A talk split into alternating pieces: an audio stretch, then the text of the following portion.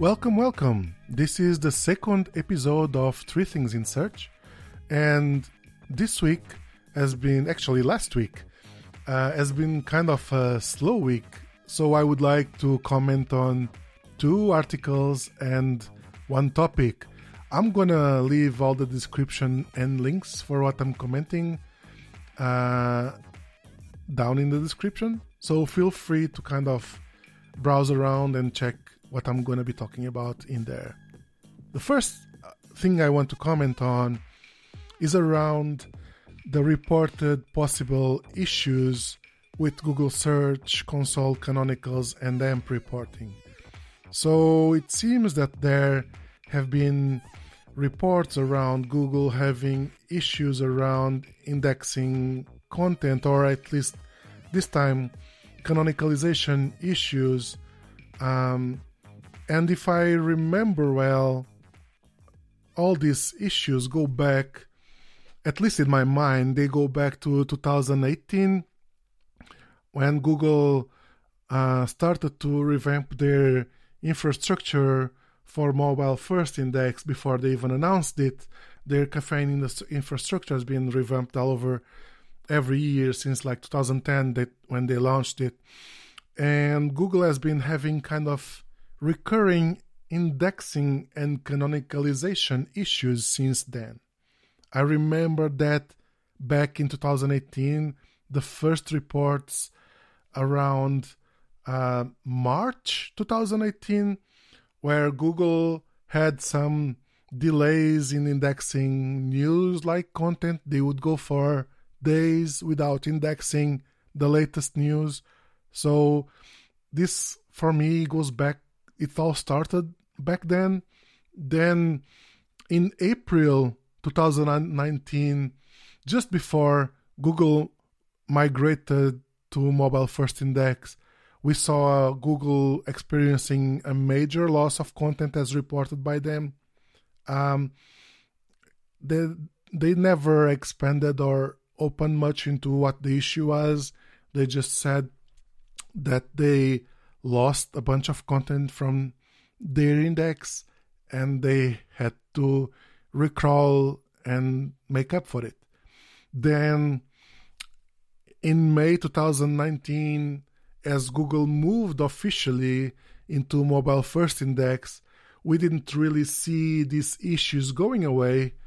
Um, we actually saw problems continuing, and so in October 2020, we saw again Google having canonicalization issues and uh, more in mostly in mobile indexing. Um, so for me, all these canonicalization issues just take me back to think that Google actually kind of is dealing with a lot of non-canonical content in their search, like AMP is not canonical.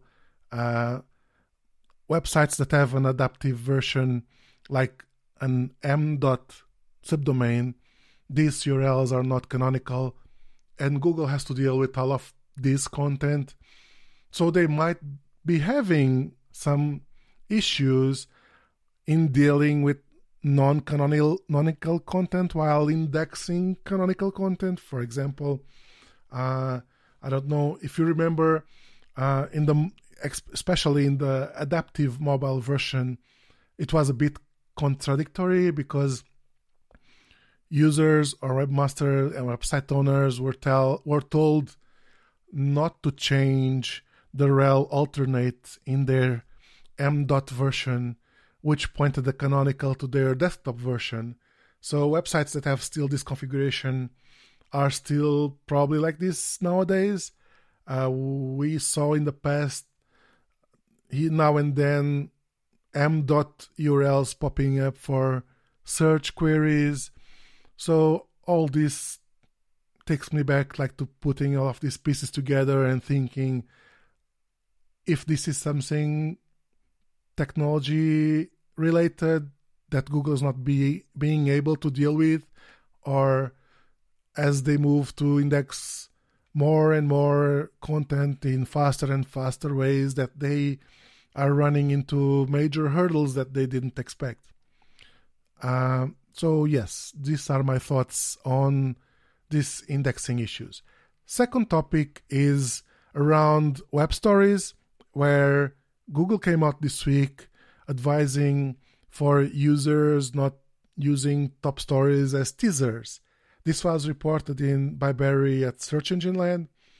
And for me, this actually is something expected, as the same kind of happened with AMP.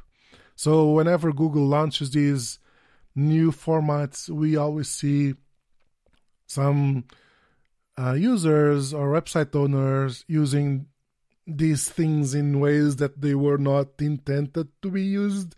And as we go along and user goes along, they will be making guidelines and making them more stricter and ways to kind of make sure that these are not abused.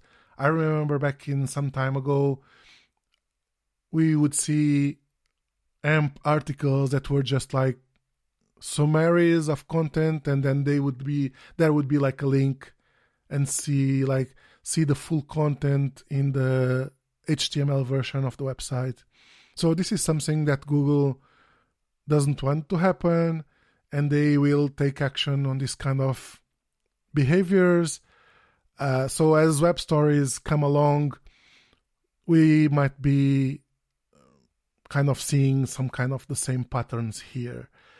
So we need to be aware of what the guidelines are and using them using these platforms or technologies or features as they were designed to be used.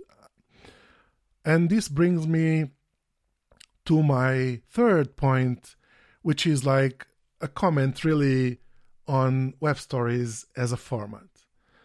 Um, it might not come as a surprise for you, but my take on web stories, at least in search, is that they won't make it that long. Uh, and for a couple of reasons. First, uh, people go to Google when they have a need, not to kill time.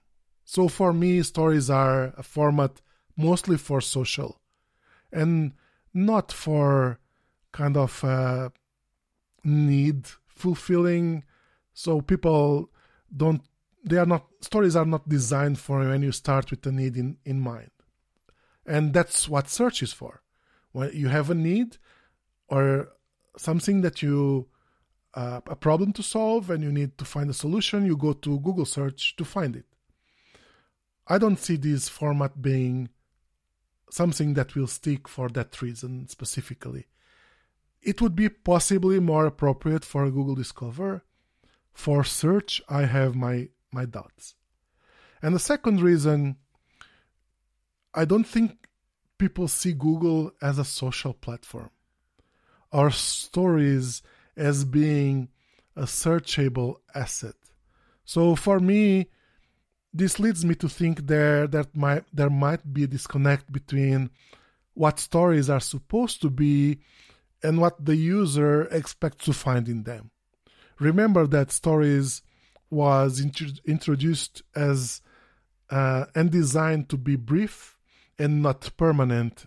It was supposed to be something temporal, atemporal, and not to be searchable. You don't search for stories anywhere else. You don't search for stories in, on Facebook. You don't search for stories on Instagram. You don't search for stories on LinkedIn, and so on. So this is a format that is not supposed, at least we are used to it not be searchable, permanent, or being fed by to an, a, a, a desire to solve a need or a problem. So these are my kind of thoughts on why stories might not make it, and I would hate to see kind of people a lot put a lot of effort in implementing this on their websites and then later realizing that this is not something that will stick around because Google will just discontinue them and move on. But then again, uh, if you are up for trying new things and if you have space and priorities uh, all your priorities are solved and you want to delve into stories, web stories, by all means explore them. Uh, just be careful. And as an extra for this episode, I would like to dedicate it to Hamlet Batista, a prominent person in the SEO and search space known for his creativity and being a huge Python advocate who unfortunately passed away recently. The SEO community mourns for his loss, and I hope his family finds comfort. So, this is it for this week. If you came across a specific topic on my episodes or have a subject that you'd like to see comments on, feel free to hit me on Twitter. I'm at Pedro Dias. And if I haven't covered it before, and if I find it relevant and interesting to my audience, I will try to include it. Hope this was useful. This is Three Things in Search. I'm Pedro Dias. See you next week.